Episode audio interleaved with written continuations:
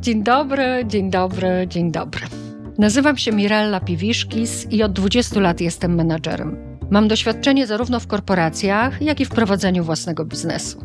Jednak moją największą pasją jest wspieranie ambitnych osób w rozwijaniu ich karier. Dzięki temu firmy, z którymi współpracuję, mogą w pełni wykorzystać swój biznesowy potencjał. Do tej pory do roli menadżera przygotowałam już ponad 5 tysięcy osób. W podcaście Szkoła Menadżerów dzielę się aktualną, sprawdzoną w praktyce wiedzą, ale co chyba najważniejsze, gotowymi do użycia narzędziami. Jeśli jesteś menadżerem, właścicielem firmy lub po prostu marzysz o awansie, ten podcast jest właśnie dla Ciebie. Zapraszam.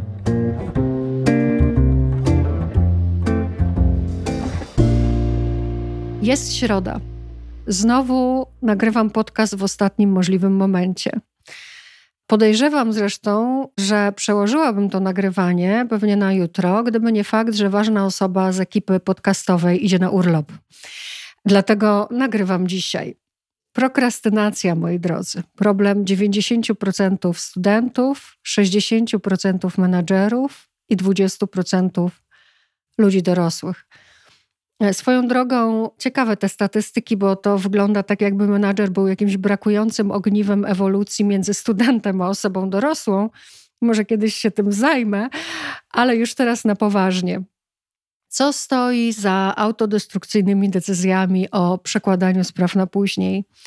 Czy świadomość źródeł takiego zachowania może cokolwiek zmienić? A przede wszystkim, jak przełamać opór przed działaniem, stosując e, cztery sprawdzone, skuteczne techniki. O tym dzisiaj rady od prokrastynującej menadżerki z pewnym zacięciem psychologicznym. Zapraszam.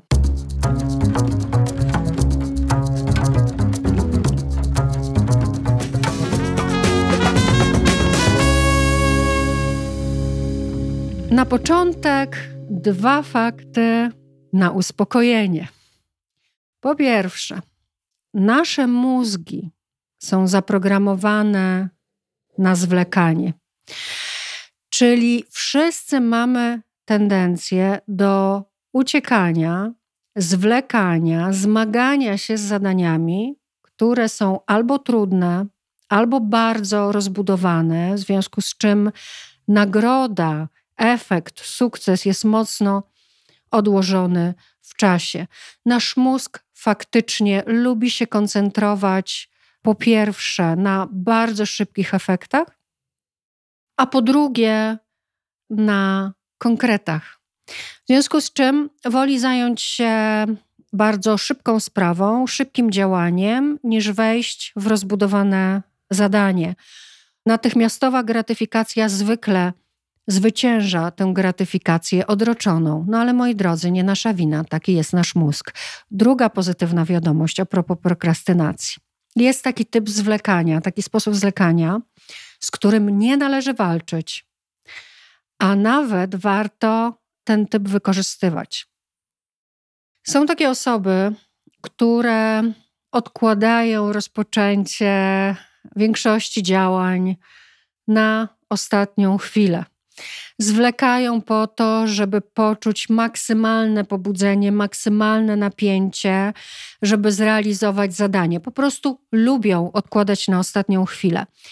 I z tym nie należy walczyć, ponieważ takie osoby są wówczas najbardziej efektywne. A przypomnę coś, co wspominałam w którymś już e, podcaście, że nie ma żadnych badań, które pokazują, że osoby, które planują i od e, początku przydzielonego zadania pracują zgodnie z planem, a efektami pracy tych drugich, którzy właśnie zostawiają sobie na ostatnią chwilę, mobilizują się i realizują to zadanie, nie ma żadnej różnicy, jeśli chodzi o efekt, jeśli chodzi o skuteczność a więc wtedy jesteście najbardziej skuteczni. Nie trzeba z tym walczyć. Tutaj ważna jest jedynie kwestia deadline'u. Jak z moim nagraniem, tak? Dla mnie deadline został wyznaczony przez urlop dostawcy, dlatego teraz działam.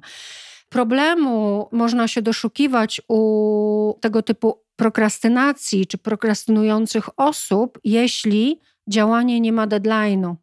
Czyli na przykład chciałbyś nauczyć się języka perfekcyjnie i nie ma deadline'u. Efekt może być taki, że właściwie nigdy tego języka się nie nauczysz, czyli to może mieć wpływ na wiele ważnych rozwojowych kwestii życiowych. I tyle dobrych wiadomości. A teraz przejdźmy do narzędzi, które naprawdę działają. Nie tylko ad hocowo, ale również nawykowo. Czyli one konsekwentnie stosowane obkurczają niejako nawyk prokrastynacji, minimalizują częstotliwość korzystania z zachowań prokrastynacyjnych.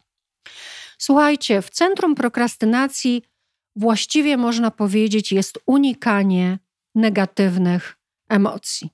Zwlekam, bo boję się porażki, a może zwlekam, bo boję się wyniku efektów pracy, to może dotyczyć e, chociażby badań cytologicznych, które trzeba robić. Boję się wyniku, w związku z czym zwlekam z tym badaniem. Zwlekam, bo nie umiem przejść od zamiaru do realizacji. Mam jakiś rodzaj takiego decyzyjnego pata. Może się boję odpowiedzialności. Odwlekam również to, co jest nieciekawe, czego nie lubię. W moim przypadku są to wszelkiego rodzaju rzeczy administracyjne i formalności. I też Dawid Allen o tym pisał w GTD, że to towarzyszy bardzo wielu menadżerom, szczególnie wizjonerom, że nie lubią właśnie tej pracy odtwórczej. A więc prokrastynacja to jest po prostu mechanizm radzenia sobie z lękiem związanym z rozpoczęciem lub zakończeniem zadania albo podjęciem decyzji. I przebiega to w taki sposób, że na myśl o tym zadaniu, na przykład trudnym feedbacku albo prezentacji przed zarządem, albo na myśl o tym, że będę musiał występować publicznie, następuje wyrzut adrenaliny, bo organizm traktuje to wyzwanie jako zagrożenie. I wtedy pojawia się myśl o odłożeniu na później. Używamy zatem prokrastynacji, aby uciec przed stresem, czyli jest to sposób na obniżenie pobudzenia nieprzyjemnego dla nas. Czy to jest nuda, czy to jest lęk, czy to jest strach, czy to jest obrzydzenie. Wiele różnych, acz nieprzyjemnych odczuć. Naturalnym więc jest, aby zacząć radzenie sobie z prokrastynacją od samoświadomości. A więc taktyka numer jeden. Samoświadomość, która jest najlepszym regulatorem naszego zachowania. Trzeba zrozumieć, jak ja prokrastynuję i dlaczego prokrastynuję. Po to, by znaleźć swój schemat, wychwytywać momenty i reagować inaczej. Zachęcam Was do tego, żebyście pomyśleli e, po tym podcaście, możecie sobie siąść wieczorem i wypisać zadania, z którymi zwlekacie. Od najmniejszych po najbardziej poważne. Od tych, z którymi zwlekacie od wczoraj, po takie, z którymi zwlekacie być może od wielu lat. Wypiszcie te zadania, a następnie odpowiedzcie sobie przy każdym z nich na pytanie, dlaczego odkładam te zadania na później. Moi drodzy, ja szykując się do tego podcastu, znalazłam tabelę swoją z tą właśnie taktyką sprzed 20 lat. Okazało się, że pojawiły się tam trzy rzeczy. Zwlekam z wysłaniem pitu, zwlekam z cytologią i zwlekam ze zrobieniem porządku w garderobie. I jak zaczęłam się przyglądać temu, dlaczego odkładam je na później, to proszę, co odkryłam 20 lat temu. Wysyłanie pitu było dla mnie nieprzyjemną i upierdliwą robotą. Cytologia była nieprzyjemna, bo bałam się wyniku. Porządek w garderobie był dla mnie nieprzyjemny, dlatego że zbyt dużo decyzji było do podjęcia w ramach sprzątania. Słuchajcie, w tym momencie odkrywacie schemat. Ja faktycznie ten schemat odkryłam, który już wcześniej Wam powiedziałam. Właśnie formalności, powtarzalność, nietwórcza praca to jest to, co powoduje, że ja unikam tego zadania. No i trzeci etap tej taktyki to zastanowienie się nad tym, co robisz w zamian. Czyli zamiast wykonać zadanie, co robisz w tym czasie, który powinieneś na to zadanie przeznaczyć. Dlaczego to jest ważne? To jest kolejny schemat. Wracam do pierwszej dobrej wiadomości, którą Wam dzisiaj przekazałam. Nasz mózg szuka szybkiej gratyfikacji, łatwych, szybkich sukcesów. Więc jak dojdziecie do tego, czym się zajmujecie, zamiast zrealizować zadanie, które prokrastynujecie, to będziecie w stanie chociażby znaleźć sobie taką przestrzeń albo taki czas, gdzie te zastępstwa będą niemożliwe, albo będzie zminimalizowany dostęp do na przykład do serialu na Netflixie, który z pewnością jest przyjemniejszy niż rachunek przychodów i rozchodów. A więc dzięki tej taktyce, zresztą od razu Wam powiem, że tabelę do tego znajdziecie w notatkach do odcinka. Możecie wychwycić myśli i odczucia, które są źródłem prokrastynacji oraz czynności zastępcze, i wtedy jesteście gotowi na taktykę numer dwa.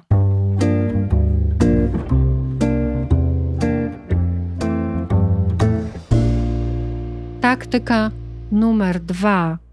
Po prostu zacznij. I teraz, moi drodzy, to jest tak, że najczęściej możecie przeczytać o tym, że zacznij od najgorszej, najtrudniejszej części, na przykład rozbudowanego projektu. Chociażby Brian Tracy w przysłowiowej żabie, zjedz tę żabę, tam mówi właśnie zacznij od tego, co jest najtrudniejsze i potem będziesz miał z górki. Ja nie do końca się z tym zgadzam. Moim zdaniem najważniejsze jest, żeby zacząć. Dla jednych zaczęcie od najtrudniejszego będzie najbardziej skuteczne. Ja wolę wślizgiwać się w zadanie, którego nie lubię. Czyli zacząć w dowolnym miejscu, od dowolnej aktywności. Najczęściej wybieram tę najprzyjemniejszą, albo najszybszą, albo najłatwiejszą, ale jestem wówczas w zadaniu i powoli zaczynam wchodzić we flow, czyli zaczynam zagłębiać się w to działanie. Najlepszym przykładem są prace magisterskie. Tak? No to jest rozbudowany projekt. Odwlekamy zabranie się za ten projekt. Więc jeżeli nie zaczniecie od tego, żeby zebrać literaturę, a po prostu napiszecie sobie pierwszych 15 zdań, które po prostu macie w głowie już od zawsze, to to będzie właśnie wślizgnięcie się w tę pracę magisterską. I teraz uwaga, a propos tego po prostu zacznij i pracy magisterskiej uważaj, w którym momencie robisz sobie przerwę. Muszę Wam to powiedzieć. Ja w pracy magisterskiej pierwszej zrobiłam sobie przerwę na dwa lata. W środku rozdziału trzeciego. No i moi drodzy, powrót to było dopiero prokrastynacja, bo jak ja wiedziałam, że zmarnowałam cały wysiłek, który włożyłam w pracę magisterską trzy lata wcześniej, że muszę zacząć od początku, wszystko sczytać, sprawdzić w ogóle, co miałam na myśli no a przede wszystkim ten środek rozdziału. Więc jak macie sobie zamiar zrobić przerwę roczną w przygotowaniu do egzaminu, to zróbcie to po pewnej zamkniętej całości. Ok, taktyka numer trzy. To jest e, taktyka głęboko psychologiczna, natomiast niezwykle działająca.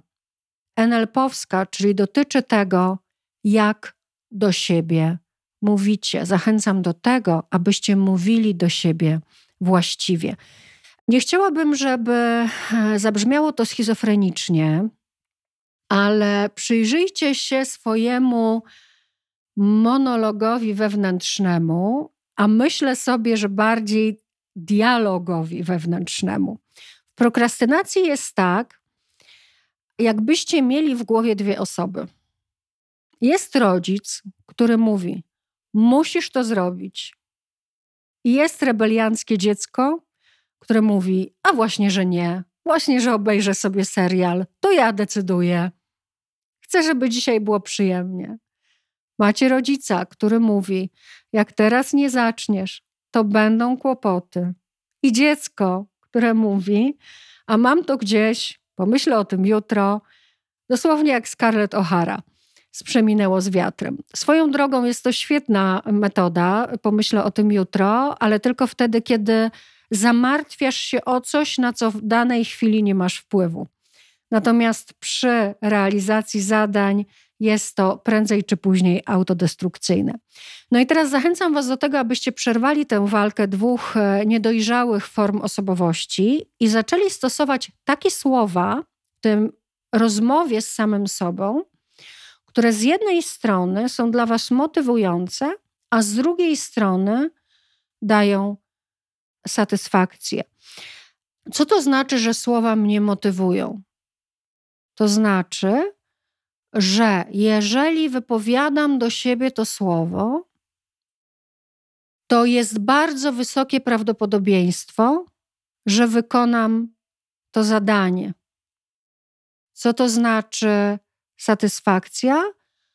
To znaczy, że jeśli wypowiem do siebie to słowo, to przy okazji jeszcze będę miał wysoką satysfakcję, będę bardzo zadowolony, że wykonałem to zadanie, że zjadłem tę żabę. No i teraz jest wiele takich słów, które, które dotyczą powinności czy chęci. Muszę, spróbuję, mógłbym, jestem w stanie, ośmielam się, potrzebuję. To wszystko są słowa, którymi możecie żonglować. Najważniejszym jest znaleźć słowa, które dają Wam jednocześnie motywację oraz satysfakcję. Zwykle są dwa, trzy takie słowa.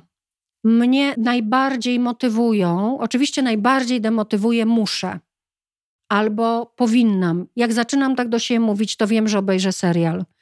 Natomiast jak pójdę po rozum do głowy i przypomnę sobie mocne dla mnie słowa, motywujące i dające satysfakcję, to są to słowa.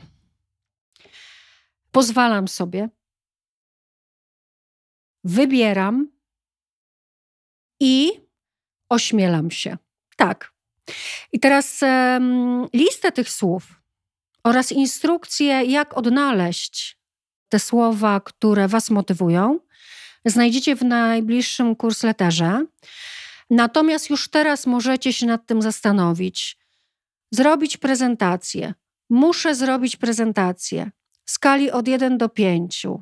Na ile prawdopodobnym jest, że tę prezentację zrobisz, czyli to odpowiada za motywację, i w skali od 1 do 5, na ile prawdopodobnym jest to, że będziesz miał satysfakcję, że to zrobiłeś. A z drugiej strony powiedz sobie, ośmielam się zrobić prezentację. Jaka jest motywacja w skali od 1 do 5? Jaka jest satysfakcja w skali od 1 do 5? U mnie 5 na 5. A więc zamieniaj, muszę na wybieram. A więc e, zamieniaj powinienem na decyduję się na to, że to zrobię. Ciekawa bardzo jestem, jakie słowa Was motywują i dają Wam satysfakcję.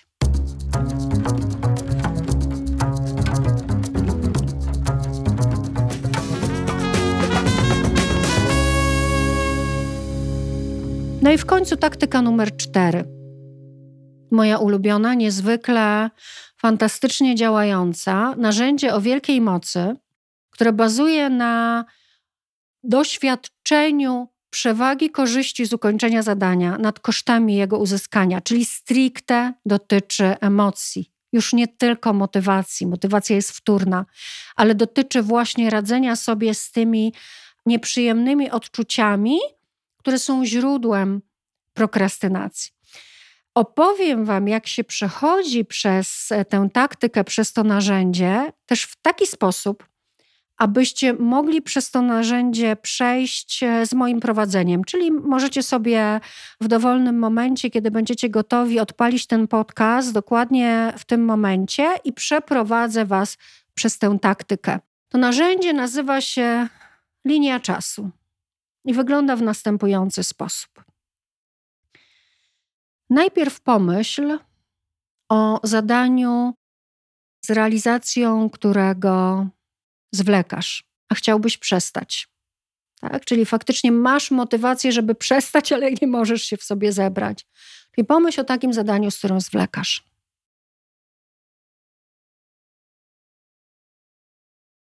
Stań w bezpiecznej dla siebie przestrzeni. To może być Twoja sypialnia, to może być Twój gabinet, tam, gdzie czujesz się bezpiecznie i nikt Tobie nie przeszkodzi. Stań w dowolnym miejscu, w którym czujesz się bezpiecznie to miejsce, w którym stoisz, to jest tu i teraz. To jest Twoja teraźniejszość. A przed Tobą, na podłodze, widzisz linię czasu. Linię czasu, która wiedzie Cię w przyszłość. Wystarczy, że sobie wyobrazisz, dla osób bardziej racjonalnych, na przykład inżynierów, możecie sobie położyć sznurek przed sobą, możecie przykleić taśmę. W każdym razie linia przed wami to jest linia czasu, która prowadzi was do przyszłości. Na tej linii czasu wybierz punkt, który reprezentuje moment realizacji zadania, z którym zwlekasz. Niech ten punkt będzie oddalony od ciebie kilka kroków, tak abyś mógł te kilka kroków do tego punktu przejść.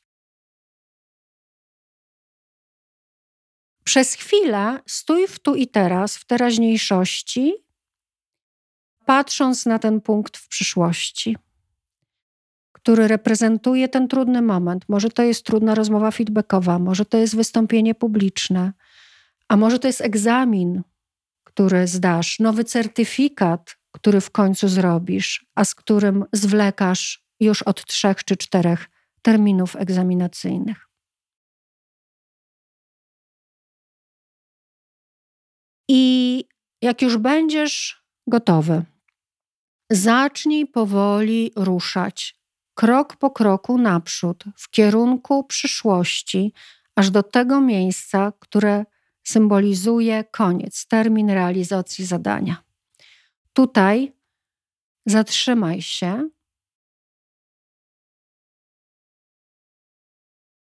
I pierwsze, co zrób, to obejrzyj się do tyłu i dostrzeż miejsce tu i teraz, miejsce, z którego wyruszyłeś.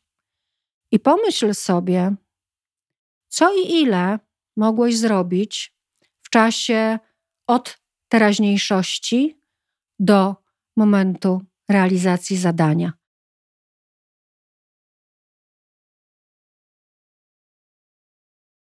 A potem bardzo ważny element tej techniki. Wyobraź sobie, że odnosisz w tym zadaniu sukces. Poczuj, doświadcz, zwizualizuj, jak doświadczasz sukcesu. Możesz zamknąć oczy. Jeżeli jest to egzamin, to wyobraź sobie tą salę, wyobraź sobie siebie, komputer przed sobą, osobę, która cię egzaminuje. Być może możesz coś usłyszeć. Im więcej zmysłów, jak w każdej wizualizacji, im więcej zmysłów zaangażujesz, tym lepszy będzie efekt. Chodzi o to, żebyś odczuł i wyobraził sobie pozytywne emocje.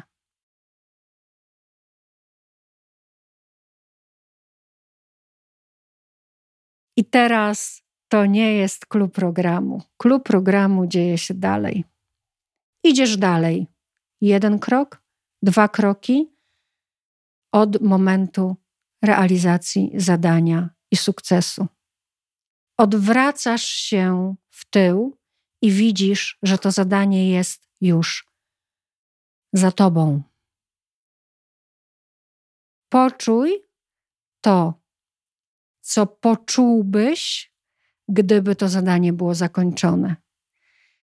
Zwróć uwagę, skoncentruj się na tym, że to, czego się tak bardzo bałeś, albo czego po prostu nie lubisz, jest już za tobą.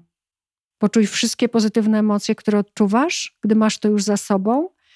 Pomyśl również, jaką dajesz sobie nagrodę. Jestem wielką zwolenniczką nagród. Takiej sytuacji to jest magia. W tym momencie naprawdę większość osób, z którymi pracuję, a również korzystam z tego narzędzia bardzo często, to jest największy motywator do tego, żeby zadziałać. Jeśli chcecie pociągnąć to zadanie dalej, to możecie je zamienić na plan. Czyli cofnijcie się do tego punktu na linii czasu, gdzie realizujecie zadanie i planujcie od tyłu, jeden krok do tyłu, co powinno się wydarzyć tuż przedtem. Kolejny krok, co powinno się wydarzyć przedtem. Kolejny, kolejny, aż dojdziecie do teraźniejszości, czyli do dziś i będziecie wiedzieć, co warto zrobić dziś, aby kiedyś, może za tydzień, może za dwa, może za miesiąc, może za rok, ale poczuć tę satysfakcję, że jest to już za mną. Potem wystarczy tylko wziąć się do roboty.